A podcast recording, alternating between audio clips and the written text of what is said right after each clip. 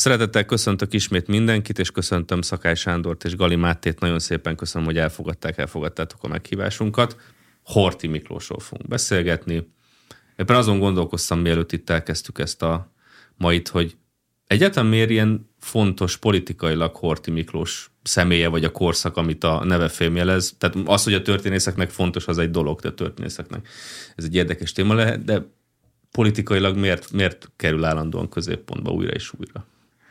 Hát én azt gondolom, hogy ha a történész szemével nézzük a dolgot, akkor mondhatnánk azt, hogy idézőben, mert soha nem oldódik meg egyetlen egy ügy sem, hogy a Horti kép vagy a Horti ügy nagyjából már ezelőtt 20-30-40 esztendővel nagyjából igazodott. Az 1980-as évek végétől Magyarországon a történész világban vagy a körökbe egész másképp alakult ki Horti Miklósról, mint amit addig megrajzoltak, megfestettek.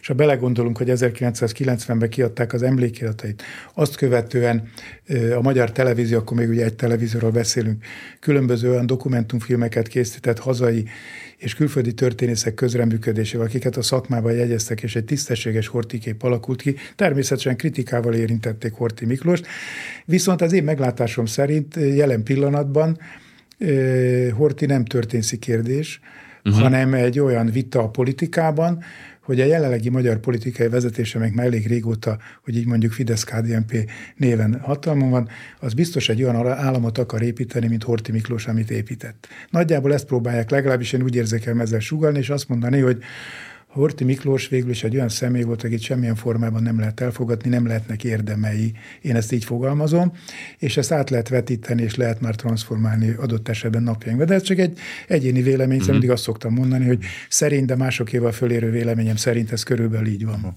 Tehát ez egy abszurdum, nem? Tehát Számomra az, hogy, igen. Tehát az, hogy a horti rendszer restaurációja zajlik, az egy eléggé anakronisztikus megfejtés lenne. Nem hiszem, hogy nagy sikert hozna politikailag, hogy ez történik. nem hiszem, hogy itt korlátozni szeretnék a választójogot például. Meg hogyha ilyen kasztrendszer-szerűen épülne föl a társadalom, meg igen, hasonlók. Igen, tehát... igen. Nekem egy jó, bocsánat, én csak azt szerettem volna mondani, azt hittem, hogy Máté mondja, hogy én jobban szeretem a horti korszakot, mint rendszert, mi ezt megvitattuk vele, mert én úgy látom, hogy egyáltalán nem ütött el az európai államok döntő uh-huh. többségétől uh-huh. ez az időszak. Tehát egy parlamentáris, egy korlátozott parlamentáris rendszer, bár a korlátozott kifejezés is ügyet sajátos.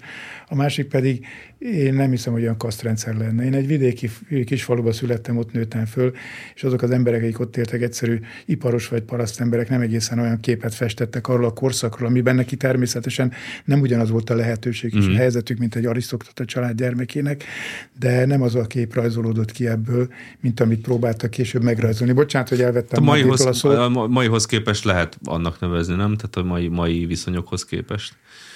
Hát nagyon, Mondjuk ez messzire vezet, de... de... Na, nagyon, nagyon nehéz szerintem megfogalmazni. Vannak ennek társadalom történet kutatói között nyilván jobb szakemberek, de ha belegondolunk abba, amit tehetséggondozási programnak nevezünk a horti korszakban, ösztöndíjrendszer és így tovább, amik azt mondják, hogy a magyar közigazgatásban a három, kb. 3000 fő aki működtetni tud egy államot megfelelő színvonal, annak szinte minden tagja jusson ki külföldre és tanuljon valamit, és nem számított, hogy honnét indult valaki.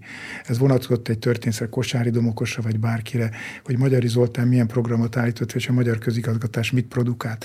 Én azt gondolom, ezeket is figyelembe kell, és természetesen lehet azt mondani, hogy a gazdasági kérdések milyen hibák voltak, milyen volt a földreform kérdése, és így tovább. Tehát nem lehet csak tiszta képet festeni, csak én úgy érzem, hogy a 80-as, 90-es évekhez viszonyítva 2023 körül gyakorlatilag sötétebb képet festenek a korszakról és Hortiról, mint ami az én meglátásom szerint a reális lenne. Már te elnézést kérek. Semmi probléma. Tehát én igazából azt szeretném ezt hozzátenni, hogy mindig, amikor így fölvetődik, hogy ugye Horti korszak, Horti Miklós megítélése, van egy vietnámi származású amerikai egyetemi oktatót, Vietnam Nguyennek nevezik, és írt egy magyarul sajnos nem olvasható könyvet a, a vietnámi háborúnak az emlékezetéről, és ennek a könyvnek az egyik kulcs mondata az az, hogy minden háborút kétszer vívnak meg. Egyszer a csatatereken, és egyszer az emlékezetben. És az egész Horti korszakkal, meg a Horti, rend, eh, bocsánat, a Horti Miklós személyével kapcsolatban, eh, tehát én ezt, ezt érzem, hogy egyszer, egyszer már megvívták ezeket a csatákat a múltban, de a mai napig, mai napig vívjuk, és van, van egyébként egy Asman házas pár, ők, ők német származású tudósok, akik hát foglalkoztak kulturális emlékezettel, társadalmi emlékezettel, és ők alkották meg a, hát a Claude Lévi-Strauss nevezetű francia antropológus foglalkozott ugye hideg és forró társadalmakkal, és ők ennek mintájára megalkották a, hát a hideg emlékezet, forró emlékezet párosát, és azt mondják, hogy a hideg emlékezet az az, ami, amikor gyakorlatilag a múlt már, vagy a múltbéli események történelemmé váltak, és a forró emlékezet az, ami nem lett történelem, és a mai napig hát hatással van a jelenre, lehet vele befolyásolni a jelent, megalapozni a jelent, akár a, a jövőt is, és a, és az egész hortikorszak Horti Miklós az, az még mindig forró emlékezet. Már csak azért is, mert azért még, még a mai napig egyébként élnek olyan emberek, akik, akik a hortikorszakban születtek, vagy esetleg a szüleik a, a, a hortikorszakban éltek, voltak róla emlékeik. És például az aszmanék ugye azt mondják, hogy hogy három-négy generációnak, tehát 80-100 évnek kell minimum eltelnie ahhoz, hogy hogy a kommunikatív emlékezet, ami lényegében véve ez a családi emlékezet, hogy, hogy neked, neked a szüleid mit mondanak bármiről, az átadja a helyét a kulturális emlékezetnek, ami emléknapokban van, tankönyvekben van, stb. Tehát, hogy én, én emlékszem, hogy van egy kedves baloldali ismerősöm, egy idős ember, aki egyszer így rám írt a közösségi médiában, hogy hát olvas, olvassa a posztjaimat, szereti, a, amit mondok mondjuk a hortikorszakban magyar múltról, de hát az a helyzet, hogy hogy neki a szülei mást mondtak a, a Horti Miklósról, meg a Horti korszakról, és azért jó, jó kedvel engem, de mégis ezért inkább az édesapjának és az édesanyjának hisz, mert hát azok biztos nem, biztos nem ö, elfogultak, tehát biztos, amit mondtak, az igaz, és hát neki azért meglehetősen negatív véleménye volt a két háború közötti időszakról és nem, nem hagyta magát befolyásolni a történészek kutatási eredményei által. Hát Máté, én azt szoktam mondani, hogy ha ugyanabban az időben vagyunk a gyűjtőfokházban, én vagyok a rab, a másik az őr, ugyanaz az idő, ugyanaz a környezet, de ott biztos, hogy másként emlékezünk. Igen. Tehát ez egy, lehet, hogy ez egy nagyon rossz példa, amit én mondok, és nyilvánvaló az emlékezetet sok minden össze lehet vetni, mert amikor valaki, valakitől egy pozitív cselekedetet, hogy így mondjam, kap, vagy egy pozitív élménye van, őt nagyon nehezen lehet, nagyon nehezen lehet meggyőzni a másik oldalról, és fordítva is. Tehát azt gondolom, hogy a kellő távolságtartás az, ami a mi szakmánk bélieknek kötelezettsége lenne, és én nagy örömmel venném, hogy adott esetben a közvélemény, és adott esetben a politikusok is néha a szakvéleményeket meghallgatnák, néha ütköztetnék, vagy hagynák ütköztetni ezeket a véleményeket, de szakmai alapon. Tehát kizárva azokat a személyeskedéseket, amelyek egyébként napjainkban kitűnően jellemzik a magyar közéletet, de a történész szakmát is azt hiszem. És szakmai szemmel, történészi szemmel hogyan néz ki ez a horti korszak? Mert ez egy elég viszonylag mondjuk úgy, hogy mondjuk 24 évet ölel föl körülbelül, ezt lehet rá mondani. Nyilván átesett az is ez alatt a bő két évtized alatt változásokon, ahogy létrejött, ahhoz képest, ahova eljutott a végén, de mégis, hogyha jellemezni kéne ezt a korszakot, akkor, akkor hogyan jellemeznék, jellemeznétek? Én magam részéről fejlődő korszaknak nevezném. Egyszer volt egy beszélgetésünk Ungvári Krisztiánnal, ahol csillagokat lehetett adni, szem ötig lehetett. Én azt mondtam, hogy négyes gond nélkül adnék, ő a kettes körül volt. Romsi Ignác barátom, illetve neki azt hiszem, hogy oktatója is egykoron közepes szokott mondani. Én azt gondolom, hogy ha ezt a korszakot meg akarjuk itt élni, és eltekintünk a családi és személyes emlékektől, melyeket szoztunk a nagyszüleinktől, vagy dédszüleinktől, vagy akár a szüleimtől, tehát az életkoromnál fogva, akkor meg kell nézni, hogy honnét indult ez az ország 1919 őszén. Onnét kell kiindulni. És meg kell nézni, hogy a, ugye mindig 1930 hoz a klasszikus utolsó békeév, bár Magyarországon hál' Istennek ez nagyjából 41-ig tartott a békeév, akkor meg kell nézni, hogy vajon milyen fejlődésen ment át. Mit mutat, milyenek a gazdasági mutatók? Kádár Béla professzornak volt egy nagyon kitűnő elemzése erről néhány esztendővel ezelőtt, amikor végigvette azt, hogy milyen változások voltak, milyen volt a, a családpolitikában a változás. Mit jelentett az az egyébként nem olyan, hogy mondjam, hatalmas földbirtokokat megosztó vagy felosztó földreform, hogy mégis mit jelentett a társadalom egyes tagjainak, mit jelentett adott esetben a vitézi rend, amiről mindenféle rosszat elmondanak, de gondoljunk abba bele, hogy létrehoznak egy rendet, és mindig hozzáteszik, hogy Horti Miklós nem tud, nem adhatott nemességet, és ezért találta ki. Nem. Már korábban, mielőtt Horti Miklós jött volna, már megfogalmazott ez a gondolat a világháború alatt, de abba a rendbe, nyilván nem ugyanaz volt József királyi hercegnek a a státusza vagy az állása, mint adott esetben az írni-olvasni nehezen tudó parasztemberi, de ugyanazt a jelzőt viselte, és ugyanaz megjárt neki. Én végignéztem a vitézi rend felszámoló anyagát a hat történelmi levéltárba, és akkor megnéztem azt, amikor a szálkás betűkkel írt parasztember leírja, hogy van egy aranyvitészségérm, egy nagy ezüstje, egy kis ezüstje, egy bronzérm, egy Károly csapatkereszt, és kapott 12 holt földet amely földnek egy részét nem ingyen adták, főleg nem a tiszti vitézeknek, hanem megváltással. Most csak azt akarom mondani, hogy ez egy társadalmi előrelépés jelentett nagyon sokak számára.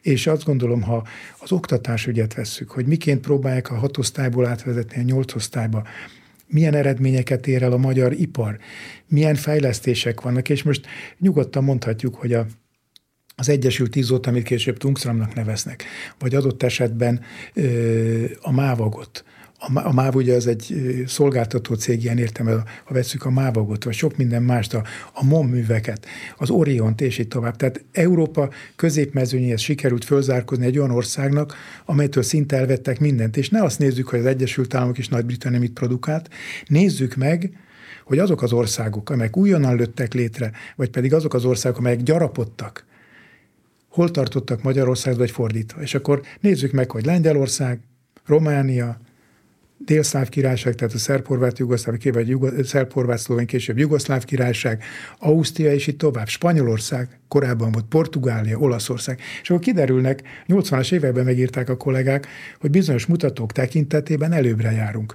Kórházi ágyak, ezerfőre jutó rádiókészülékek, és így tovább. Ettől nem lesz fényesebb a korszak, de nem biztos, hogy a talpalatnyi föld és egyéb filmek alapján lehet erről a korszakról képet alkotni. Jó lehet, olyan is volt, és olyan is történt nyilvánvaló.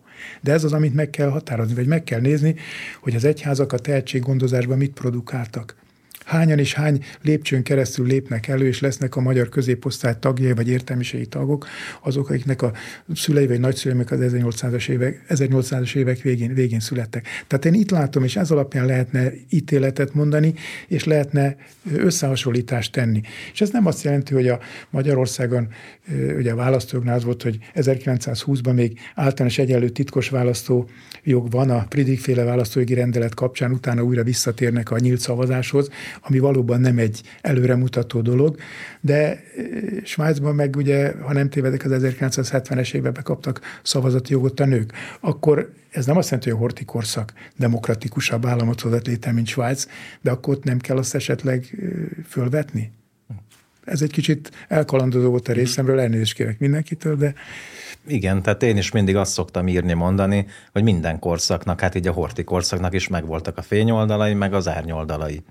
Tehát lehet említeni, igen. Tehát, hogy mondjuk a nagy birtokrendszer, tehát maga Horti Miklós is elismerte egyébként 1949-ben írt Zsitvai Tibornak, aki igazságügyminiszter volt korábban egy levelet, és abba leírta, hogy de facto elavult és egészségtelen volt a két háború között a, uh-huh. a a földbirtok rendszer. Egyébként láttam, hogy itt, itt hozta a főigazgató úr a Horti Miklós titkos iratait. Itt egyébként benne van a Kállai Miklósnak egy levele 1943-ból Horti Miklósnak.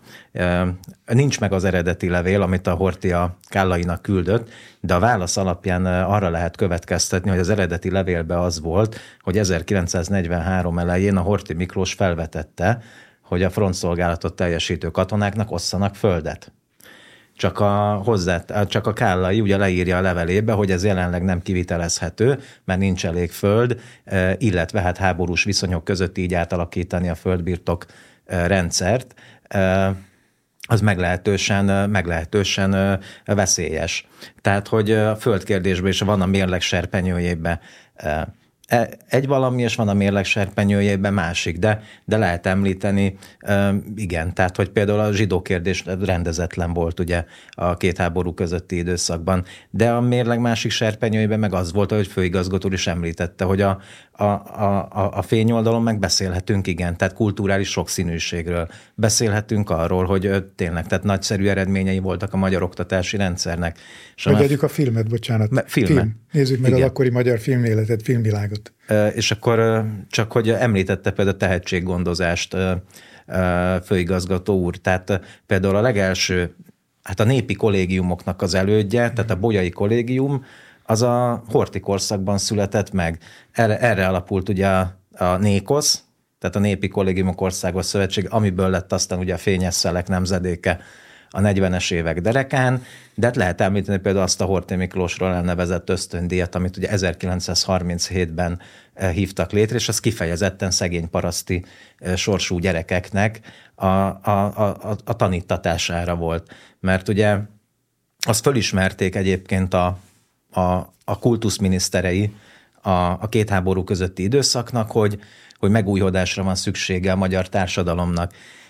Az, az volt egyébként a koncepcióbeli különbség, hogy a Klebesberg Kuno azt mondta, hogy ezre alapvetően erre a megújhodásra, tehát a középosztályra alapozva kell végrehajtani, a, a Hóman Bálint pedig inkább nyitott a népi tehetségek felé. És ugye a népi tehetségeknek a felkorolása az már ugye 30-as évek a, a Hómannak a kultuszminisztersége alatt. Tehát tényleg, ahogy említettem, van pro és van kontra, de ilyen minden, minden konszakra elmondható a magyar történelemben. Nekem van még egy másik kedvenc területem, ha szabad ezt hozzátenni, ez a sport.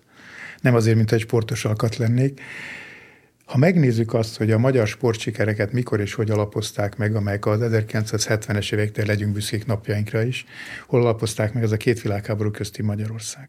1921-ben megszületik az 53. törvénycikk, a testnevelési sporttörvény, most ugye a testnevelési törvényről van szó, ez mindig a leventét kötik hozzá, de ami a lényeges, a tömegsport, és az, amit megfogalmaznak, hogy azt hiszem az ezer főnél nagyobb vállalatoknak, egyebeknek sportpákat, uszodákat és nem tudom, mindent kell építeni, gyakorlatilag mindennapos testnevelés van. Ha megnézzük az olimpiai sikereket, Magyarországon mindig az olimpiáról beszélünk, akkor mit látunk? 1936-ban a magyar olimpiai csapat a nyári játékokon Berlinben az első helyezéseket tekintve, nem a pontokat, a harmadik helyen van. Egyes, a Németország, Amerika Egyesült Államok, Magyarország.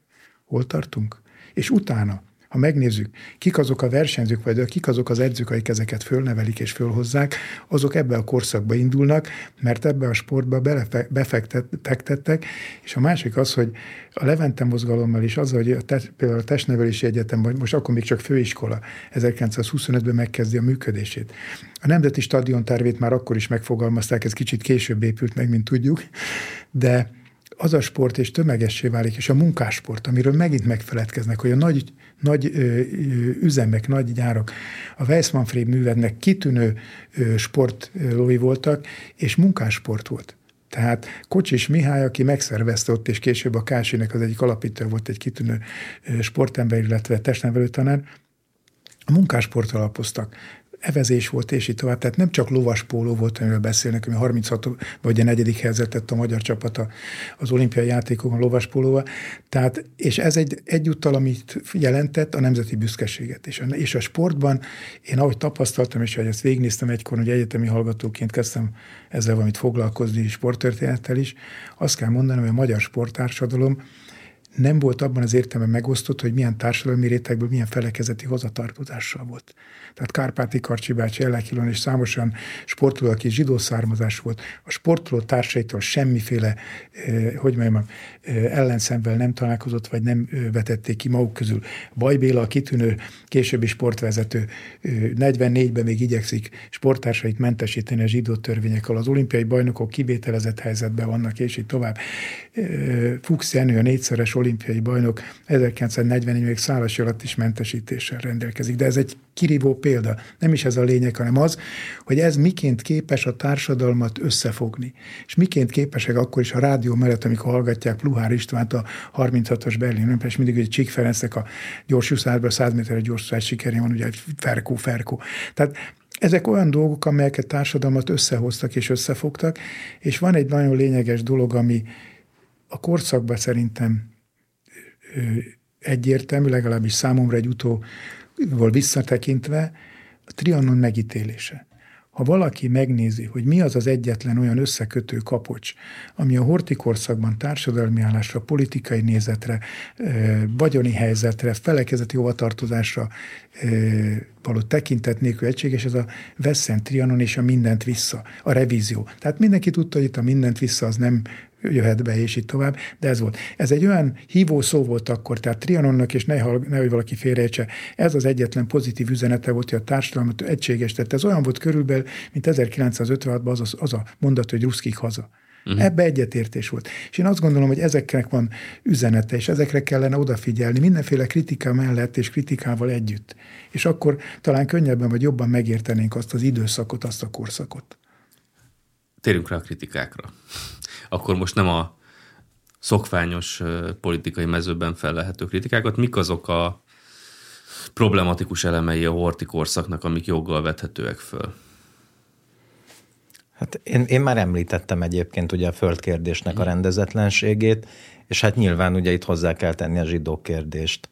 Tehát természetesen, hogyha zsidó kérdésről beszélünk, akkor mindig hozzá kell tenni, hogy az a két és fél évszázad alatt az azért, tehát vált, váltokozó hevességgel volt mondjuk az antiszemitizmus kérdése jelen ugye magyar közéletben, magyar társadalomban. Ugye azt lehet mondani, hogy amikor, amikor megtörtént ugye a történelmi Magyarországnak az összeomlása, akkor beszélhetünk arról, hogy volt egy antiszemita toposz, tehát sokan vallották azt, hogy a, a zsidóság a dualizmus idejében ugye szertett gazdasági, kulturális befolyásra, és hogy ugye a forradalmak alatt 18-19-ben ők ezt a gazdasági, kulturális hatalmat kiszerették volna terjeszteni, ugye politikai térbe is. Én itt mindig el szoktam mondani, hogy, hogy ez, ez, ez nem igaz. Tehát itt lehet sorolni egyébként azt, hogy mondjuk a, a forradalmi kormányzó tanácsba, a tanácsköztársaság alatt ugye kiszámolták, hogy 57-68 százalék között volt különböző időszakokban a zsidó származásúaknak az aránya. Ez nyilván a munkás mozgalmi vezetőknek és a, és a baloldali értelmiségieknek a társadalmi összetételéből adódott, de azért én mindig hozzá szoktam tenni Kumbélának azt a, a tanácsok országos gyűlésén elmondott beszédét, ahol azt mondta, hogy hát apám zsidó volt, de én nem maradtam zsidó, mert én szocialista lettem, kommunista lettem.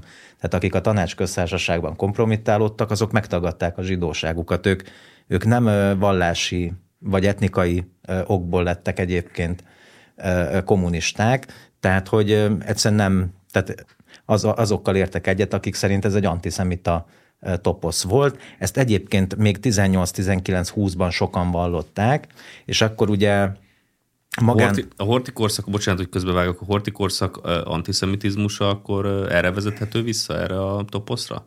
Tehát én alapvetően azt gondolom, hogy igen, csak ugye itt szeretném hozzátenni, hogy a 20-as években viszont amikor látványos gazdasági, szociális fejlődés volt, és a nemzetközi környezet is úgy alakult, hogy a Duna-medencének a hatalmi viszonyait alapvetően Franciaország vagy Németország, bocsánat, Franciaország és Nagy-Britannia dominálta, akkor egyébként ez az antiszemita közhangulat, ez jelentősen mérséklődött. És például az, hogy 1928-ban módosították a numerus clausus az ennek volt egyébként a következménye. Aztán persze a 30-as években ez a nagy gazdasági válság következtében, illetve azért, mert megint megváltoztak a nemzetközi viszonyok, akkor már a Duna-medencének a térségét ugye már Németország, illetve Olaszország dominálta, akkor megint emelkedett egyébként ennek, a, ennek az aránya. De, Tehát... ha bele, de ha belegondolunk, 1941-ig, legalábbis én így látom, független az úgynevezett zsidó törvényektől, gyakorlatilag nem érte a magyar zsidóságot ilyen értem, hogy Magyarországi zsidóságot olyan bártas és olyan fájdalom, és gondoljunk bele Gömbös Gyulába, akit ugye szintén mindenféle jelzővel ellátnak. A miniszterelnöki bemutatkozó beszédében az országgyűlés képviselőházában 32-ben, ha jól emlékszem, azzal kezdi, hogy az első világháborúban láttam zsidó hősöket, harcoltam velük együtt, tehát gyakorlatilag, hogy így fogalmazzak, az ő addigi nézeteit felülvizsgálja. Vagy nézzük meg, amikor megjelenik az első zsidó törvény. 101 tábornok és tiszt írja alá azt a tiltakozó nyilatkozatot, hogy miért hozzuk meg ezt, mikor itt vannak a kitűnő kitűnő bajtársaink, és ezek között nem csak érintettek, vagy zsidó származású, többsége nem az. Vagy pedig eh, nézzük meg azt, hogy a magyarországi nagyvállalatoknak, az igazgató tanácsainak milyen az összetétele. Vannak-e ott olyan politikusok, akire ráfogják, hogy antiszemita vagy nem antiszemita, ülnek-e azokba az igazgató tanácsokba? Ülnek bőségesen és adott esetben. Hmm. És nyilvánvaló mindig egyéni példákat is lehet hozni. Én szoktam mondani mindig, ugye Barcsai Ábrisnak született Blau Ábrahámnak a történetét, aki a Novara hajóorvos a Horti mellett, címzetes orvostábornok ugye a két világháború között, tehát nyugállományba bekerül ezredesként, és utána kapja meg a tábornoki rendfokozatot. Kimondotta jó a viszonya a kormányzóval, hiszen együtt szolgáltak a flottánál, és ő volt a uh-huh. parancsnok, meg a hajóorvos. Tehát ez egy sokkal bonyolultabb kérdés, és én azt gondolom, hogy az 1920-as évek elején, akár a numerus claususnál itt nem itt elsősorban egy gazdasági kérdésnek tekintem én ezt a bizonyos zsidó kérdést. Ugye az elcsatolt területekről beözöllő ifjak, illetve lakosság 200 és 400 ezer közöttre teszik az idejötteket. A másik pedig az, amikor a numerus claususról van szó, hogy a felsőfokú képzésre, egyetemekre vagy akadémiákra való bejutásnál négy-öt év folyam maradt ki a világháború miatt, ha belegondolunk. És ugye a magyarországi zsidóság az izraelita hitűek százalékos aránya 5,2-5,4, és a különböző felsőfokú tanintézmények pedig a 25 és a 60 százalék között van. És ez a magyar társadalom tagjainak egy része igazságtalannak tartja. De arról nincs szó, amit egyes kollégák mondanak, hogy bocsánat, egy zsidó származású hallgató volt, és kitűnően érettséget, azt nem vették föl, de a buta magyart fölvették, mert az épp hogy átment az érettségi, nem igaz. Ez nem, ez nem állja meg a helyet. A másik meg, ami a legérdekesebb, és ezt megkérdeztem a témával foglalkozóktól is, hogy akkor miként állapították meg azt, hogy valaki zsidó? Bocsánat, mert ha azt mondták, hogy izraelite hithez kötötték, rendben van, de egy kikeresztelkedett, az hova számított? És ha hát megnézzük, ez később lett szempont. Hát később lett, akkor nem volt. Tehát nyilván az izraelita felekezethez a való tartozás volt. Én egyszer megnéztem a Pécsi Erzsébet Tudományegyetem orvosi karának numerus clausus időszakában a, a hallgatói összetételét. Azt hiszem ötten vannak egy-egy, feladat, egy-egy oldalon a könyvben, és mindenkinek akkor feltüntették a felekezetét. Ahogy megnéztem körülbelül a numerus clausus után 15 és 30 százalék között volt a Pécsi orvosi karon feladott orvosdoktorok között az izraelita felekezethez tartozók száma. Tehát ez nem azt jelenti, hogy nem volt, meg hogy kor, meg azt szokták hogy Budapestről elmentek vidéki egyetemre és külföldre, de én azt gondolom, hogy ez egy gazdasági probléma volt, ami később valamilyen szinten én úgy látom, hogy föloldódott, és nem tudom, lehet, hogy egy későbbi időben kellene, de én szeretnék fölolvasni egy idézetet magamhoz. Magamhoz hoztam egy könyvről írtam recenziót, egy kitűnő elhunyt történész kollégánk Deák István, a Kolumbia Egyetem egykori tanára, aki nemrég kult meg, írta meg az emlékiratát Maratoni életen címmel, és ő, aki kikeresztelkedett zsidó szárma, és ezt leírja a könyvbe, és mindenki ismerte, magam is ifjoncként többször beszélgethettem vele, és tisztelettel viseltettem iránta, ezt írja. Második világháború időszakáról van szó. 1943-ban és 1941 első két hónapjában a magyar zsidók olyan biztonságban éltek a hivatalosan antiszemita Magyarországon, mint kevés más európai országban. Azokban az években az európai zsidóság a lengyelországi gázkamrák és a bukaresti vagy budapesti kávéházak között oszlott meg. Tudjuk, hogy azok a szlovák vagy lengyel zsidók, akiknek sikerült az ottani gettóból Magyarországon menekülni, döbbenten nézték, amint a nagy zsidó ünnepek idején például a Dohány utcai zsinagógánál díszegyenruhás fehérkesztűs rendőrök irányították a forgalmat, miközben elegáns bundáikban vonultak felékszeretett gazdag zsidó hölgyek. Hiába követelték a szélső jobboldali képviselők és német szövetségeseink is, a magyar zsidókra ekkor még nem tűzték a sárga csillagot, nem zárták őket gettóba, nem deportálták őket leletre, vagyis náci haláltáborokba. Későbbi időszak, de egy a korszakot átélt, kitűnő történész, aki 44-ben érettségie után föltette a, kellett, hogy tegye a Dávid csillagot, és munkaszolgálatos volt, ahol azt mondta, hogy a cserkészet nehezebb volt, mint ahol a munkaszolgálatot megtette.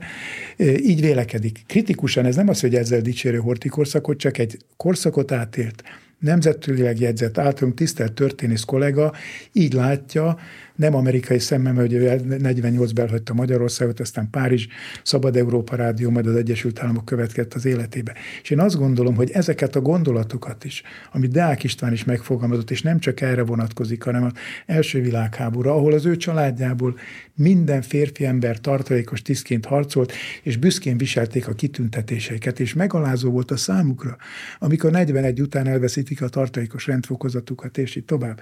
Na ez Vagy, például egy, egy irracionalizmus volt, vagy, hogy a vagy, kiváló zsidó származású katonatisztek menjenek így. munkaszolgálatba. Na most a, a hivatásosoknál más volt, tehát, mert a törvény azt mondta, a jogszabály azt mondta, hogy a tényleges állományú és a zsidó törvények általában érintett hivat, tehát tényleges állományú tisztek a honvédségben maradnak, maximal ezredesi rendfokozat, e maximal ezredesi rendfokozatot érhetnek el, bizonyos beosztásokat, egyebet nem tölthetnek be, de volt, aki ezt nem akart elvenni. Sólyom László, Tarcsai Gomes, és így tovább, ők kiléptek a honvédségből, semmi gondjuk bajuk nem lett, mert ők nyugállományú tisztként kapták a nyugdíjat, illetve a honvédség egy részüket például az Egyesült Tízóba helyezte, mint Sólyom László, vagy Pálfi Györgyöt, akkor még Öszterreicher Györgyöt. Tehát e, egy sokkal bonyolultabb, és a bajtársiasság, amiről kevesen beszélnek, hogy, hogy miként állnak ki, például azt írják egyes katonatisztek, elnézést ez a területem, ezért merészem mondani, a sokak által Kruhinává minősített Krusina Viktor mellett, akinek mondják, hogy ki kell válni ennek a bajtársunknak a és miközben az unokatestvére Bakács Besen György pedig követ Visiben, aki ugyanúgy érintett a törvények alapján, mint az unokatestvér. Tehát nagyon nehéz és bonyolult a kérdés, és az egész szerintem az egészet megváltoztatja, és a gondolkodásunkban is mindaz, ami 1944. március 19-án történik. És ezért olvastam és idéztem Deák Istvánt, hogy ő, aki átélte és túlélte, ezt a 44-es érettségiző volt az István, szerintem elég korrekten és pontosan látja, hogy a hibáit is a korszaknak föltünteti, vagy beszél a testvérének vőlegényéről, Stollár Bélától, kitűnő újságírót, a Nemzeti Sporttól, aki ugye ellenállóként veszítette az életét a, a tűzharcban, 44-ben, ugye nyilas hungarista hatalomátvétel után, és így tovább. Tehát én azt gondolom, így szabadna közelíteni, és nem kellene egyik oldalon, amennyiben oldalakról van még szó, csak feketét vagy fehéret, fehéret látni, és a Horti esetében nem tudhatjuk, hogy nem azért hangoztatott-e adott esetben Adolf Hitler a tárgyalásokon mindenféle úgymond antiszemita véleményt, hogy ezzel védje magyarországi zsidóságot? Mert vannak olyan történészek, akik azt mondják, hogy lehet, hogy inkább tovább kellett volna kollaborálni, és ha nincs megszállás, akkor nincs az, ami bekövetkezett, vagy tragédia. Ezt, így, így kerül a csizma az asztalra, ugye nemrég történt az, hogy először is Lázár János azt mondta, hogy manapság a politikában a mellébeszélésnek, súnyogásnak, hazudásnak és a gyávaságnak nagy divatja van, én azt gondolom, hogy világosan és egyértelműen kell beszélni. Ma, akik itt összejöttünk, azok tisztelik Horti Miklóst és em- emlékét. És akkor ugye Frölich Robert ö, reagált erre, aki Hortitól id, idézett. Egyrészt az, hogy ami a zsidó kérdést illeti, én egész életemben antiszemita voltam, zsidókkal sohasem érintkeztem. Tűrhetetlennek tartottam, hogy itt Magyarországon minden, minden gyár, bank, vagyon, üzlet, színház, újság, kereskedelem, stb. zsidó kezekben legyen, és hogy a magyar tükörképe kivált külföldön a zsidó, írta a kormányzó Teleki Pálnak 1940-ben. Aztán uh, Horti szerint nem szabad a zsidókat egy-két év leforgás alatt kikapcsolni, és hozzá nem értő, leginkább értéktelen nagyszájú elemekkel helyettesíteni, mert tönkre megyünk. Én hirdettem, én hirdettem talán először hangosan az antiszemitizmus, azonban nem nézhetek nyugodtan embertelenségeket, szadista, oktalan megaláztatásokat, amikor még szükségünk van rájuk. A zsidók fokozatos kikapcsolására vonatkozó további intézkedések folyamatban vannak, és amint meg lesznek teremtve elszállításuk feltételei, azt végre is fogjuk hajtani. Ezek mind a kormányzótól származnak. Igen, de tehát igazából végül is talán a, a Horthy személynek ez a neuralgikus pontja. Ugye a zsidó kérdés, és hogy 1944. március 19-e után mi történt, vagy mi nem történt. Uh, tehát magával a Horti személyével, illetve a egész korszakkal foglalkozó történészek, ugye azt szokták mondani, hogy a Hortinak egy ilyen szelektív antiszemitizmusa volt igazából, tehát megkülönböztetett a saját szempontjából jó, vagy a saját értékítéle alapján jó zsidókat és e, rossz zsidókat. És hogy például e, e, Korin Ferenc, e, Goldberger Leo vagy Stern Samu az ő szemében olyan emberek voltak, akik nélkül egyébként, tehát Magyarországnak a gazdasági talpraállítása az, az egyszerűen megvalósíthatatlan lett volna. Tehát 1942-ben én hoztam egy idézetet, Nárai Antalnak, a Magyar Rádió akkori elnökének azt mondta Horti, hogy a Goldberger, a Korin, a Stern úgy fogalmazott, hogy egymagukban többet használtak gazdaságilag Magyarországnak, mint az egész szélső jobb oldalba tömörült emberek együttvéve. És hogy de persze, ott van a másik, amit Tromsics Ignác idéz a, a Betlen Istvánról írt monográfiájába, hogy viszont amikor a Betlen ugye 1931-ben lemondásra kényszerült, és felvetette, hogy Teleszki János korábbi miniszter legyen a miniszterelnök, a korábbi pénzügyminiszter, akkor úgy fogalmazott Horti, idézem, amíg ezen a helyen ülök, zsidó nem lesz miniszterelnök Magyarországon. Tehát, hogy Nagyon összetett, nagyon összetett egyébként a Hortinak a zsidósághoz való viszonya. Azt tudni kell, hogy, hogy a németek már 1942-ben követelték a, a, a kálai kormánytól azt, hogy ugye 42. januárjában volt a Vanzéi konferencia, ahol az Endlőzungot megfogalmazták, hogy viseljenek sárga csillagot a zsidók Magyarországon, hogy deportálják őket. És erre a kállaiék azt mondták, egyébként a kormányzónak a jóváhagyása, hogy erre nem, nem hajlandóak, és amikor aztán 1943 áprilisában Kleszheimbe tárgyalt Hitler Horti Miklóssal, akkor hát fölvetette, hogy nagyon elégedetlen azzal, amit zsidó kérdésben ugye Magyarország tesz, és akkor úgy fogalmazott Horti, idézem ezt is szó szerint, hogy ő mindent megtett, amit a zsidók ellen tisztességes úton, módon tenni lehetett, de meggyilkolni, vagy más módon elpusztítani őket alig, ha lehet. Ezt, Horti, ezt Hitlernek, illetve Joachim von Ribbentrop, német külügyminiszternek, aki ott volt, kijelentette, miközben már 1943-ban ott a Kleszheimben arról beszélt neki a Ribbentrop, idézem, hogy a zsidókat meg kell semmisíteni, vagy koncentrációs táborokba kell szállítani. És azért egészen 1944. március 19-ig ebbe Randolph Brehem professzor, aki az egyik legnagyobb alakja a magyar holokauszt kutatásnak, megírta, egy, egy alapművet írt ugye a, a magyar holokausztról, ő arra az álláspontra helyezkedett, hogy igen, tehát hogyha nem lett volna német megszállás, akkor akkor itt a magyar zsidóságot, a 800 ezer fős magyar zsidóságnak, az túl tudta volna élni. A nagy része túl tudta volna egyébként élni a, a második világháborúnak a borzalmait, és ez a tragédia, ugye a vészkorszak, a holokauszt nem következett volna be. És érdekes, milyen érdekes, hogy még amikor a Brehemnek a 97-ben vagy 96-ban jelent meg ez a könyv első kiadásba, még Heller Ágnes írt róla recenziót a múlt és jövőben, és még ebben a recenziójában a Heller Ágnes is elismerte, hogyha nem lett volna német megszállás, akkor a magyar zsidóság az túlélte volna, a nagy része az túlélte volna egyébként a második világháborút. Hát Deák István épp erre utalt, nem az általam idézett részben, nem ő és a számos történész, hogy a ellenállás vagy a kollaboráció. Melyik a nagyobb szansz és melyik a nagyobb lehetőség és én azt gondolom, hogy a kollaboráció ilyen értelemben utólagosan persze okosak lehetünk, vezethetett volna valamire. Hát a Vatikán már, valami ilyesmit csinált. Persze, de hát ha most, ö, ha már volt Korin, akkor én Korin Ferencnek abból a leveléből idéznék, én is elhoztam ezt a Horti Miklós titkos iratait, ugye még a 60-as években jelent meg, amiben elbúcsúzik, miután a, az SSZ-szel megkötötték az egyességet, hogy a Weiss Korin csoport tagjai ugye elhagyhatják Magyarországot megfelelő ellentételezéssel, Hozzátéve azt egyébként, hogy az akkori magyar kormány két minisztere tiltakozásról a megegyezés, hogy magyar nemzeti vagyon német kéze kerül, lemondott Imrédi Béla és Rácz Jenő. Kormányzó két héttel a lemondás után fogadta el tőlük a... Tehát benyújtották akkor, de két hét múlva tettem ezt meg. Korin így búcsúzott a levelében, amiben Hortéről beszélt, csak egy rövid néhány mondat. Búcsúzom főméltóság uramtól, köszönöm, hogyha a levelemet elolvasta, de különösen köszönöm azt a jó indulatot, melyel 20 éven át az általam képviselt magyar ipar törekvéseit kísérte, és azt, melyet velem szemben volt kegyes mindenkor tanúsítani, amelyért mindig őszintén hálás voltam és leszek. Ez volt, ez volt az egyik, a másik pedig van Horti Miklósnak egy levele Adolf Hitlerhez, ami el nem küldött levélként ismerőst valamilyen szinten, 1944. július elején írta meg a levelet, Vézemer nem vette át tőle, később lebeszélték róla, hogy elküldje, ahol a megszállás után, amikor szembesülnie kell azzal, hogy Hitler ígéreteivel ellentétben nem teljesíti azt, amit ígért, hogy kivonják a csapatokat, nem tudom, szabad esetleg ebből a levélből. Persze, Valamikor a Lipócia magazinba tettem közzé ezt a levelet, el nem küldött levél címmel, és olyanokat mondta, hogy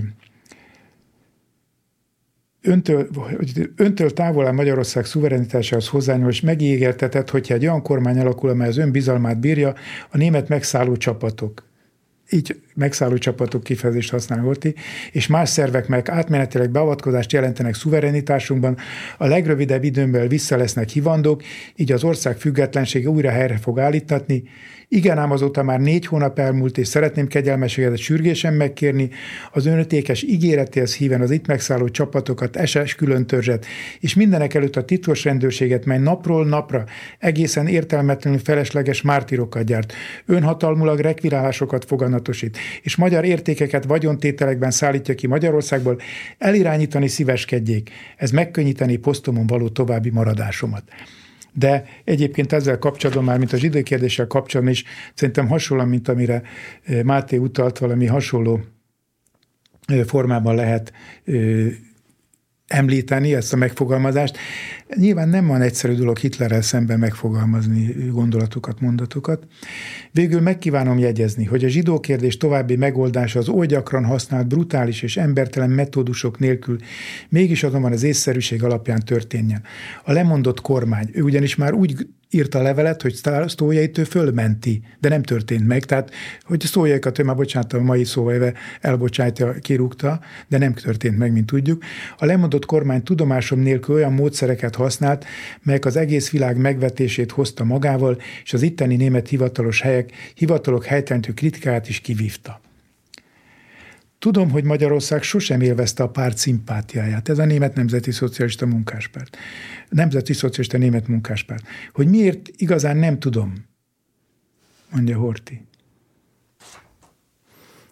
Hát nyilván azért nem élveztem, mert uh, nem, tehát egészen a német megszállásig nem tette eleget a zsidó politikában annak, amit Hitler Jó. szeretett Máté, volna. azt gondolom, hogy ezt értjük csak az, hogy miként kell fogalmazni egy levelet egy fölöttem kvázi diszponáló hatalom első számú vezetőinek, aki elkipöccinthet. Hát gondoljunk bele, Horti március 18-án lesz szembe, ugye már 18 a tárgyalásokon fölállt, ott hagyta Hitlert, lemondott.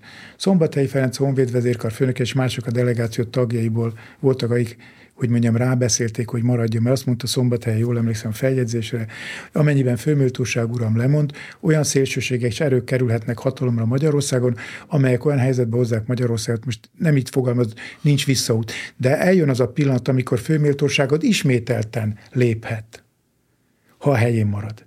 Na most ezt nyilvánvaló, aki elszenvedte a megszállást, vagy adott esetben a holokausz áldozatává vált valaki a családjából, vagy sokan a családjából, az ezt másként fogja értelmezni ezeket a mondatokat. Az én családomból elnézést kérek, egyszerűen elestek a fronton egyszerű paraszt emberek. És nem azért, mert hortisták vagy fasiszták voltak, mert behívták őket, és az volt, hogy a kötelességet teljesíteni kell. Ez nem politikai, vagy pártszimpátia, vagy nem tudom, minek volt a kérdése. De ezt nyilván nehéz. De most gondoljuk el azt a játékot, hogy meddig megy a játék. Ugye itt a előbb említett 43 es hogy Kálait nem küldjük el, majd teszünk még valamit. A legendák szerint Kála is azt mondta volna a szatmári zsidóknak, hogy nézzék, ne azt figyeljék, hogy én most itt mit kiabálok, hanem majd amit mit cselekszünk.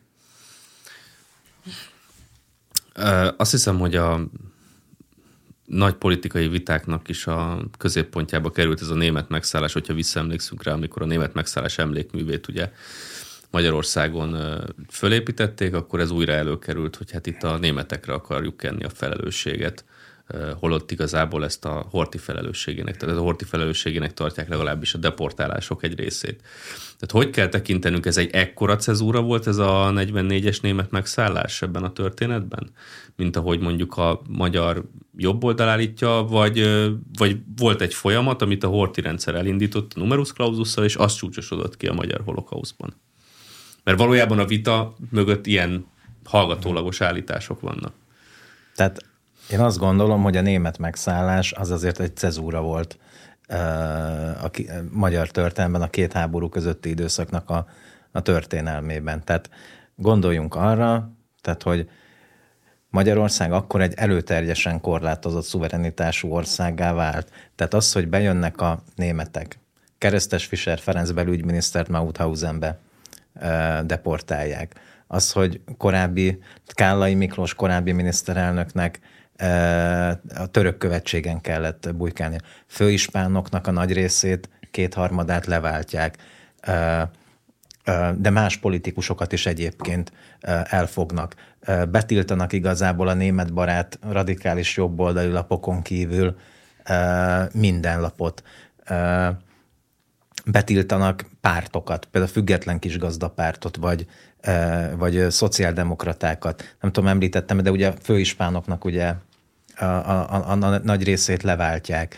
Tehát megszállnak, megszállnak telefonközpontokat, fontos közlekedési csomópontokat. Tehát, hogy ez alapján nem lehet, nem lehet azt mondani, hogy nem volt egy komoly cezúra egyébként. a, a, a, a magyar történelemben, és ahogy említettem, a beszélgetésünk korábbi részében, hát itt azért a zsidó kérdés és az antiszemitizmus, és azért úgy vonult végig a két háború közötti időszakban, hogy volt, amikor erősödött, volt, amikor enyhült. Tehát, hogy nem lehet, nem lehet azt mondani, hogy ez egy, egy ilyen egyenes vonalú, egyenletes uh-huh. dolog volt, ami elindult 1920-ban, 1928-ban megtörtént a numerus claususnak a módosítása, és akkor ebből lett Az egy... Egyesült Államokban azt később. Ezt, ezt, ezt nem tudom, tehát ezt, de hát való igaz, tehát az Egyesült Államokban is egyébként volt igen olyan. Nem csak az Egyesült Államok. Más, más országokban. Ott, nem kevésben, és aztán ugye máshol az Egyesült Államok más numerus clausus jött, nem az izraelitákra vagy zsidókra vonatkozott, hanem a, a, a színes bőrekre, bár mindannyian, a fehér is színes egyébként, uh-huh. tehát ma már nem illik kimondani a fekete bőrűekre adott esetben ugyanúgy, vagy a, a 60-as évekig nem lehetett ugyanúgy felszállni, meg leülni, meg egyebek. Tehát ilyen összefüggésbe lehet minden ilyen kérdést legalábbis szerintem vizsgálni, és bocsánat, hogy kérek Mátétól, hogy itt hirtelen közben eh, kotyogtam. A deportálásokkal mi a helyzet? Mert azt hiszem, hogy ez ebben szokott kicsúcsod, kicsúcsosodni az állításnak a magva, hogy, hogy ezért mégiscsak, hogy Portinak köszönhetjük a deportálásokat. Hát ez nem hiszem, hogy köszönhetjük, tehát hogy ez egy, ez szerintem senki nem hogy ez köszönhető.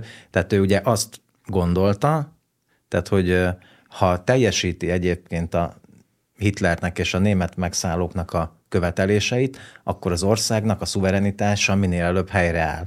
Hát itt, itt ha visszaemlékszem, hogy az előbbi idézetre ebben a levélben ez Igen. benne volt. És akkor ezért hunyt igazából, tehát március 29-én a Sztójai be is jelentette a, a miniszter tanácson, hogy a, hogy a Horti szabad kezet adott neki a, a zsidó politikának a kezelésében, mert mert úgy gondolta, hogy ha teljesítik a németeknek a kérését, akkor mi hamarabb a szuverenitás helyreáll. Csak hát a Hitler nem meglepő módon nem tartotta a szavát. És hát a, másik azért ne feledkezünk meg arról, és ebben nyilván vita van, és nem értem meg sokan ezzel egyet, vagy nem biztos az én álláspontom, vagy az én ismereteim kellően megfelelőek. Amikor megindulnak a deportálások Magyarországra 1944-ben a vidéki zsidóság, azért ö, senki nem tudja, hogy mi történik majd ezekkel az emberekkel. Én azt szoktam mondani, ha én tudom azt, hogy a halálba visznek a családommal együtt, akkor egy kapával, kasszával, kővel, késsel valamilyen formában védekezem. Ha megnézi valaki a korabeli fotókat, vagy egy-két filmfelvételt, amikor például a gettókba kísérik a, a vidéki zsidóságot, ott a csendőrség az illetékes, mert vidéken rendfenntartó rendvédelmi szerv, akkor azt láthatja a kőszegi zsidóságnak, vannak ilyen fotók, elő megy két csendőr, meg a végén megy kettő, és ott mennek százan vagy 150 Most bocsánat, ha én tudom, hogy a halálba visz ez a négy ember, akkor a 150-ből azért történik valami, és, és van, egy, van egy ellenállás. Nem tudtak az emberekről, és ezért döbbenetes, és ez a levél már az Auschwitz-i jegyzőkönyv megismerése után, és ugye ez megint egy vitatott kérdés, hogy vajon mikor ismerhette meg az Auschwitz-i jegyzőkönyvet a kormányzó. Én úgy gondolom, hogy amikor megismerte, akkor lépett. Addig nem voltak olyan ismerete. Erre szokták mondani, hogy kellett tudnia, tudhatta volna, hiszen ottig Györgynek azt mondta egyszer Sztója, hogy mit csinálnak a zsidókkal keleten. De ha Hortinak tudnia kellett volna, meg tudhatta volna, akkor miért nem tudhatta Stalin, miért nem tudhatta Churchill, miért nem tudhatta Roosevelt, és hogy Borhi László kollégánk nagyon jó munkában dolgozta föl azt, hogy a győztes, későbbi győztes már akkor győzelemre a nagyhatalmakat. A legkevésbé hmm. sem az érdekelt, hogy mi történik a magyarországi zsidósággal, az érdekelte őket, hogy miként fognak és minél kevesebb veszteséggel Nyugat-Európában hmm. majd partra szállni. És ugye ez is hozzátartozik ehhez a, ehhez a képhez, legalábbis az én meglátásom szerint. Igen, mert ugye ezen szoktak vitatkozni, tehát ez az Auschwitz-i jegyzőkönyv, amit főigazgató is említett, ez két Auschwitzból megszökött szlovák származású rabnak a feljegyzése arról, hogy ott tömeggyilkosságok zajlanak az Auschwitz-i táborban, és ugye erről szoktak egyébként történészek vitatkozni. Ugye egyesek azt mondják, tehát hogy eh, hogy a, igaza volt a Hortinak, illetve az ő, ő mennyének, az Édelsheim Gyulai uh, Ilonának, aki mind, mind a ketten a visszaemlékezéseikben azt írják, hogy a július elején jutottak hozzá ehhez az Auschwitz-i jegyzőkönyvnek a magyar vagy német nyelvű ford... az az érdekes, még azt írnák a jegyzőkönyv kapcsán, hogy hosszabb ideig tartott fordítani. Most ez egy német nyelvű, azért a magyar egyházi vezetők a magyar politikusok az német nyelvű el lehet gond nélkül de ez olyan, mint amikor Horti leveleit nézi meg valaki. Uh-huh. Horti kézzel írta mindig a leveleit, nem géppel, meg kell nézni, hogy kinek milyen. Stalinnak angolul írta kézzel, Hitlernek németül írta kézzel, tehát olyan horti levélel én legalábbis nem nagyon találkoztam, amit gépeltek volna és aláírtam. 50-es években van egy levelem Hortitól, amit gépelt a mennyő, meg aláírtam mert már az ott, de abban az időben. Ez egy, egy kitérő volt, de itt egy nagyon lényeges. Tehát csak, és akkor ugye ezen vitatkoznak, hogy egyesek elfogadják ezt, mások meg azt mondják, hogy akár már május végén, júniusban is tudhatott esetleg róla. Ezt nem tudjuk igazából pontosan. Itt ugye idéztem korábban ezt a 43-as, amikor a Ribbentrop ugye már beszélt a, a zsidóknak a kiírtásáról. Ugye azt szokták mondani, hogy innentől tudhatta esetleg a Horti, hogy, hogy mire, mire készülnek egyébként a németek, illetve hozzá szokták tenni, hogy hogy találkozott a Magyar Királyi Honvédség a keleti fronton olyan atrocitásokkal a németek részéről tömeggyilkos. De, ez, bocsánat, de ezt, ezt, ezt nem titkolt, itt most a koncentrációs táborokról beszélek. Hát gondoljunk bele, hogy a megszállt területeken, mint a Szovjetunió, az akkori Szovjetunió megszállt területein, a németek és az ukránok akkor még karöltve gyilkolták a zsidókat. Tehát ha belegondolunk, a Magyarországról kitoloncolt zsidók 1941, amire én sok mindent kaptam, ugye Kaményez Kozovszki gyilkosság kapcsán. Ott az ukránok verték őket hogyan? Azokat ugye egy német uh, Sonderkommando nevet meg, vagy Jekkel uh, volt a parancsnok annak a területnek, egy német uh, SS tábornok, a kitoloncolt, kiutasított zsidókat a lengyel, bocsánat, az ukránok és a németek karöltve gyilkolták azokon a területeken. Nem láttam olyat. Volt olyan kiállításról, ki volt rakva, itt néztem egy pár évvel ezelőtt, hogy kivégzése a keleti fronton is, hogy magyarok, és megkérdeztem a kiállítás szervezőt, hogy mutassák meg a képen a magyar katonákat. Egy se volt rajta. Uh-huh. És mondom, akkor az hogy jött ide? Hát ők úgy kapták ezt a képet. Hát mondom, nem tűnik föl, hogy ez az egyenruha véletlenül sem emlékeztet egy magyarra? Ez nem azt jelenti, mert ha valaki megnézi a korabeli a megszálló csapatoknál lévő magyar alakulatoknak a katonáinak a leveleit, a hivatalos jelentéseket, a magánfeljegyzéseket számos esetben írnak erről, hogy mit csinálnak a németek és az ukránok karöltve, mert ebben egy nagyon lényeges szempont volt akkor, hogy együttműködtek, tehát van közösség köztük miként gyilkolják ezeket a szerencsétlen embereket. De magyarokról nincsenek ilyen feljegyzések hogy a, a magyar megszállók biztos, hogy voltak atrocitások uh-huh. ott, és senki nem, nem ö, tagadhatja. Nem, nem olyan mértékben. És hát mindig az a kérdés, hogy mikor és ki tudta ebbe, nem lesz megítélésem szerint egyetértés.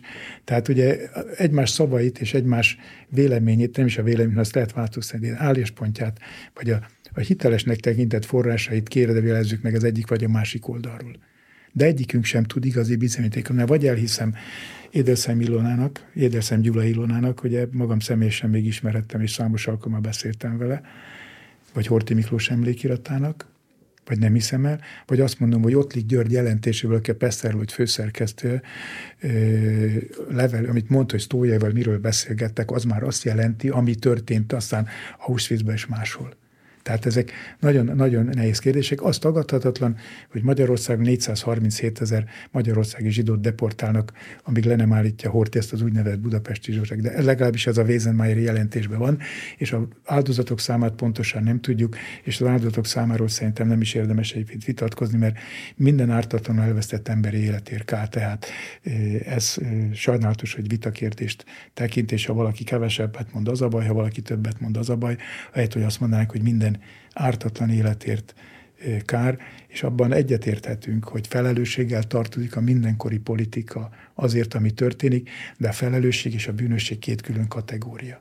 És ezt a egyik miniszterelnök, a Szent Bárdosi László is a maga részéről a népbírósági perébe éleszt, hogy neki, mint miniszterelnöknek felelőssége van mindazért, ami az ő, idő, miniszterelnök időszakban történik, de hogy az bűnösséget juttal, az nem biztos főleg nem akkor, hogyha most nem a zsidó kérdésről van szó, ha nincsenek olyan jogszabályok, amelyeket ő akkor átlépett, megsértett vagy kijátszott hanem utólag öt év múlva hozunk a jogszabályt, visszamenőleges hatája, hogy ezt miként kell működtetni. Ezzel ellen mindenki tiltakozik, leszámítva a népbírósági korszakot. Remélem, hogy körbejártuk ezt a felelősség kérdését, amennyire csak lehet egy beszélgetés keretei között, bár ennek a vitának szerintem sosem lesz vége az egy, ez inkább a szubjektív kategória kérdése, de pont ezek miatt, hogy valójában a kormányzó hibázott-e, vagy nem tudott róla, vagy tehát, hogy hibákat követett el, vagy túl gyenge volt, vagy bármi hasonló, ami föl szokott vele kapcsolatban merülni, és ez nagyon éles szembenállás, hogy vagy államférfinek tekintik Hortit, vagy egy retteltesen rossz adott esetben gyenge vezetőnek. A korszak egészét tekintve hogy lehet megítélni az ő teljesítményét? Most csak Horti Miklósról beszélek, mert ugye a korszakban különböző miniszterelnökök voltak, általában a Betlen korszakot, azt ma már mindenki elfogadja, hogy ez egy virágkora volt ennek, a, ennek az időszaknak, de hogy Horti Miklós személye körül for, for, forog inkább a vita. Figyelj, én, én azt gondolom, én nem, én egy gumicsontnak tartom ezt, amikor most azon kezdünk el, hogy most államférfi volt, vagy nem volt államférfi. Én azt szoktam mondani, ezt is írtam egy művemben, hogy nincs igazából elfogadott egységes definíciója annak, hogy kitekinthető, mi alapján tekinthető egyébként Azért mondom, hogy szubjektív. Tehát ez egy teljesen szubjektív dolog. Tehát, hogy, hogy vannak akik, tehát nyilván akinek a felmenői a vészkorszakban, a holokauszban elhunytak, azok nyilván, tehát rendkívül negatív véleménnyel vannak. Kivéve, van. akinek a szüleit megmentették, ugye ez a George Friedman nevű amerikai elemző, aki, aki uh-huh. ugye akinek a szüleit a Horti mentette hát, meg. Vagy, hát, vagy adott esetben az egykori kisgazdapárti képviselő Timár György, akivel én sokat beszélgethettem erről, aki kimondottan a család jó, személyes jó viszonyban volt Hortival, és azt mondta nekem, hogy tudod, ilyen vöröshajú csúnya zsidó gyerek, de hát feketére befestötték a hajamat, és aztán minden rendben volt, Isten nyugosztalja mm. Gyurit, tehát ő, ő másként látta a korszakot, miközben a családja bizonyos értelemben szenvedélye volt, de 19-ben meg a, a kumbéláik a nagypapával nem jártak el úgy, ahogy kellett volna. Tehát azért a Magyarországi zsidóság tagjának egy része, amire Máté utalt 19-ben azért szintén megszenvedte a vörös vagy a bolseviki uralmat, ahogy akkor Hogyne. mondták. Magántulajdon de... felszámolása persze, például, persze, persze. vörös terror zsidó áldozatai, tehát erről, erről bőven lehet Illetve beszélni. a különítményesek zsidó tisztjei. Mert a, mert a zsidó különítményekben, bocsánat, a, a különítményekben például e, tartalékos tisztek között zsidó származásúak is voltak. Prónainál is. Hm. És még talán annyit szeretnék hozzátenni, hogy ugye nyilván e, tehát van egy része, aki rendkívül negatív, de például azok a, tehát mondjuk a határon túli magyarok, akik, akik tényleg a kis magyar világ idején, a két világháború között, amikor visszatért felvidéknek a déli része, vagy Észak-Erdély. És azért, amikor azt írja a Horti az emlékirataiban, hogy, hogy ment az autójával, és az emberek leborultak örömükbe az út szélén, én azt hiszem, hogy az egyébként nem volt túlzás. És hát a, tehát aki, aki tényleg az maradt meg a családi emlékezetben, hogy mondjuk Észak-Erdélyben milyen jó volt az a négy év, ugye 40-től 44-ig, 45-ig, amikor az a kis magyar világ létezett, az nyilván egyébként a, Horti Miklósnak a személyére, illetve az általa az ő nevével fémelezett korszakra, hát sokkal kedvesebben gondol. Tehát, hogy, hogy rendkívül, tehát tényleg rendkívül, rendkívül színes és színes vitákat gerjesztő ennek az egész, egész korszaknak a megítélése. Nem tudom, lehet, hogy tényleg még, még legalább egy 25 évnek el kell telni, hogy az aszmanék mondják, hogy erről erről valamiféle, tehát hogy a kommunikatív emlékezet átmenjen kulturális emlékezetbe. Tehát például az én nagyszüleim is egyébként, mind a négy nagyszülem a horti korszakba született. Tehát magáról a korszakról mondjuk nekem, de mondjuk, mondjuk a második világháborúról én a nagyszüleimtől hallottam először. Tehát vagy ahogy említettem a beszélgetésünk elején a, ezt a baloldali ismerősömet, aki hát tényleg, a, a, amit a horti korszakról gondol, azt a szüleitől szüleitől tudja, tehát még évtizedeknek kell szerintem eltelni ahhoz, de én, én bizakodó vagyok, tehát csak gondoljunk bele, hogy a horti korszak vagy a dualizmus idején, mondjuk a 48-49-es szabadságharcról, ma már mindenki azt mondja, hogy a 48-49-es szabadságharc szerintem joggal, hát a magyar történelmek az egyik csúcspontja volt. Hát abban a korban még, hogy a, hogy a görgei áruló volt, nem volt áruló, Hát az valószínűleg itt asztalt bontottak volna, és dobálnánk itt a, a, a poharakat egymás fejének. Vagy mondjuk teszem azt a kiegyezés megítélése. Ma is azért szerintem az embereknek a többsége azt gondolja, hogy a kiegyezés és a dualizmus kora azért ez egy prosperáló időszaka volt a, a magyar történelmnek. De hát eszméletlen, hogy, hogy például a Horti korszakban milyen kiélezett viták voltak egyébként a dualizmus koráról és a kiegyezésnek a megítéléséről. És ezek, ezeket, hát ahogy József Attilét, hogy békévé oldotta igazából a, az emlékezést. Tehát, hogy, hogy abba bízom, hogy azért itt néhány évtizedek múlva mondjuk még én is megélem azt, hogy, hogy hát a Horti korszakot nem olyan hát érzelmektől vezérelten és indulatoktól túlfűtötten fogjuk látni, mint mondjuk látjuk napjainkban. Nehéz kérdés az, hogy államférfiról beszélünk, hogy kik. Valamikor én azt mondtam, hogy államférfi volt az én szememben De Gaulle, Konrad Adenauer, későbbiekben mondom Thatcher miniszterelnök, vagy pedig Roland Reagan. Én azt gondolom, hogy Horti egy olyan politikus volt, aki a napi politikától távol tartva magát, de viszonylag jól kiválasztva azokat a személyeket, akik gyakorlatilag államférfiúi kvalitásokkal rendelkeztek, Betlen István vagy Telekipára gondolok elsősorban, és őnek ebben látom vonatságot. Vannak, akik úgy látják, hogy Horti Miklós, Szent István, negyedik Béla után a harmadik honalapító.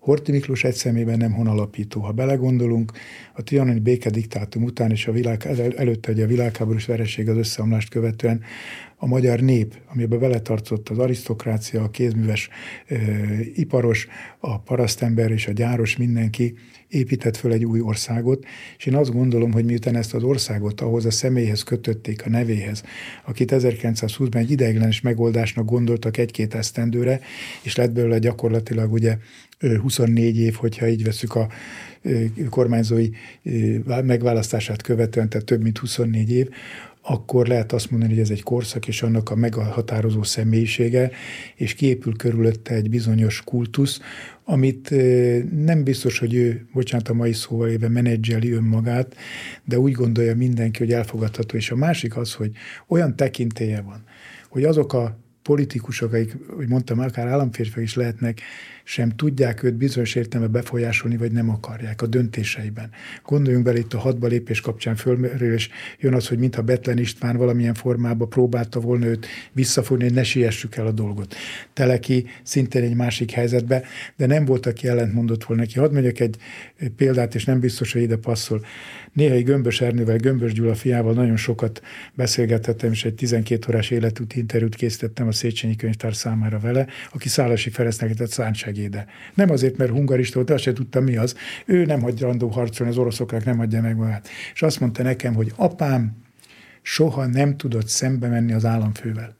Tehát az apám megmaradt vezérkari századosnak, abban az értelemben, hogy ott pedig egy altenger nagy van. Tehát hiába volt gömbös ilyen vagy olyan miniszterelnök, ha egy olyan döntő pillanat került, akkor Horti számára elfogadottá vált, és nem megyek vele szembe. Tehát ezt a példa volt, ahogy ezt nekem elmesélte Gömbös Ernő, az, hogy miként ítélték meg a vele egyivásúak. Az egy másik dolog, hogy a privát életben nem tudom, hogy ilyen humorosnak tűnő történet belefére még a beszélgetésbe, az egykori haditengerészeknek volt egy egyesülete a déli vasút környékén, és volt egy kitűnő idős barátom, Petnázi Zalán, aki egyébként az Exodus kapcsán magyar hajón szolgált, amikor a Dunán Magyarországon keresztül zsidókat Palesztinában menekítettek világháború alatt, és őt valamilyen oknál fogva, meg az egyesület oda tették ilyen titkárfélenek, fiatal sorra, fiatal hajónagy volt, mert a, a, a folyamerőknél ugye hajónagynak hívták a hadnagyot, aztán módosult ez. De lényeg az, hogy oda jártak Konek Emil, aki vezérkari főnöke volt Ortinak, a Dietrich testvérek, Wolf Olaf és mások, ezek együtt szolgáltak a kormányzóval, és azt mondja, hogy kint van a falon a kormányzó képe természet, és ő ott van egy alkalom, és ott vannak az öregek, egyik föntül az asztal tetején lógatja a lábát, cigarettának ez, és megjelenik a kormányzó. Hát ő majdnem, bocsánat, az, hogy összecsinálja magát, és azt elkezdik venni beszélni, és azt mondja, a Wolf vagy, melyik a, vagy a Konek, a Hortner Miklós, te egy akkora marha vagy. És azt mondja, hogy megmerevedett, hogy ő a fiatal tiszt, a számára szentnek tekintett államfővel így beszélnek, de ők együtt szolgáltak. Más volt a megközelítésük. Tehát, és nem azt mondta Orti Miklós, hogy kikérem magamnak, vagy kihívlak egy párbajra, mert ez volt a természetes az ő kapcsolatukban. De az ő személy egy külsőnek, és azért hoztam a gömbösi példát, vagy utaltam Bertene vagy Teleki, hogy, hogy meghajoltak idézőjelbe az akarat el, el, előtt. Tehát Betten ugye 44-ben a bujkálás időszakában is meghatározó partner, hogy így mondjam, a kormányzónak, és, és igyekszik sok minden rábeszélni. Szerintem a kiugrás előtti időszakban is ugye, igyekszik Hortit tanácsokkal ellátni, és más a világlátása. Miközben egy osztrák-magyar monarchia antitengerészetén flotta parancsnokként pályafutását befejező katonának világméretbe kellett volna gondolkodni. Teleki Pál, mint földrajztudós, 41-ben szerintem így gondolkodott, hogy lehet, hogy most ez a helyzet, de ha megnézzük a brit birodalmat, amik nem csak a szigetből áll, akkor nem biztos, hogy Németország, vagy amit ő később mondta ugyan a Honvéd vezérkar főnöke, hogy maritim hatalmakkal szemben Európa közepéből háborút nyerni nem lehet. És ez kellett volna szerintem a kormányzónak, és én azt gondolom, hogy a német megszállásig ő jól lavírozott. Biztos sok sérelemért különböző személyeket, és így tovább, de addig jól lavírozott. Én azt gondolom, hogy az államférfiú nagyságot nem hasonlítanám az említettekhez őt, de egy olyan személynek, aki meglátásom szerint amit tett, azt nem az ország ellenére, hanem érdekébe akarta tenni, amiben benne voltak a hibái, és benne voltak a adott esetben az erényei, és hogy ő a világháború után azt az életet élhette, amit megélt 1957. februárjáig, én azt gondolom, az az ő működésének, munkának az elismerése a győztes nagyhatalmak részéről. Ők másként láttak volna Horthy Miklóst, akkor gond nélkül állítják bíróság elé.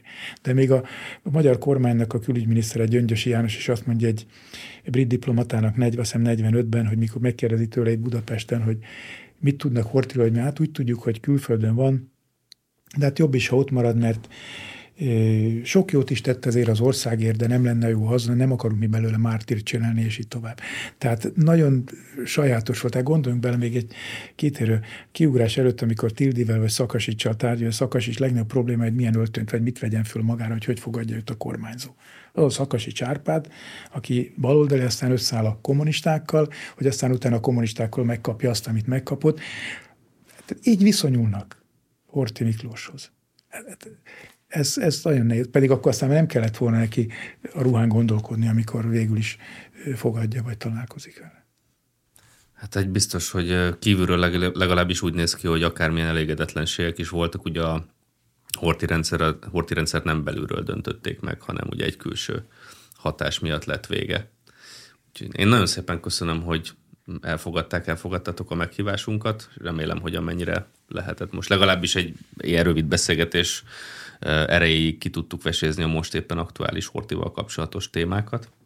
Nézőinknek pedig köszönöm szépen a figyelmet, ne felejtsetek el feliratkozni a csatornára, és találkozunk jövő héten. Sziasztok!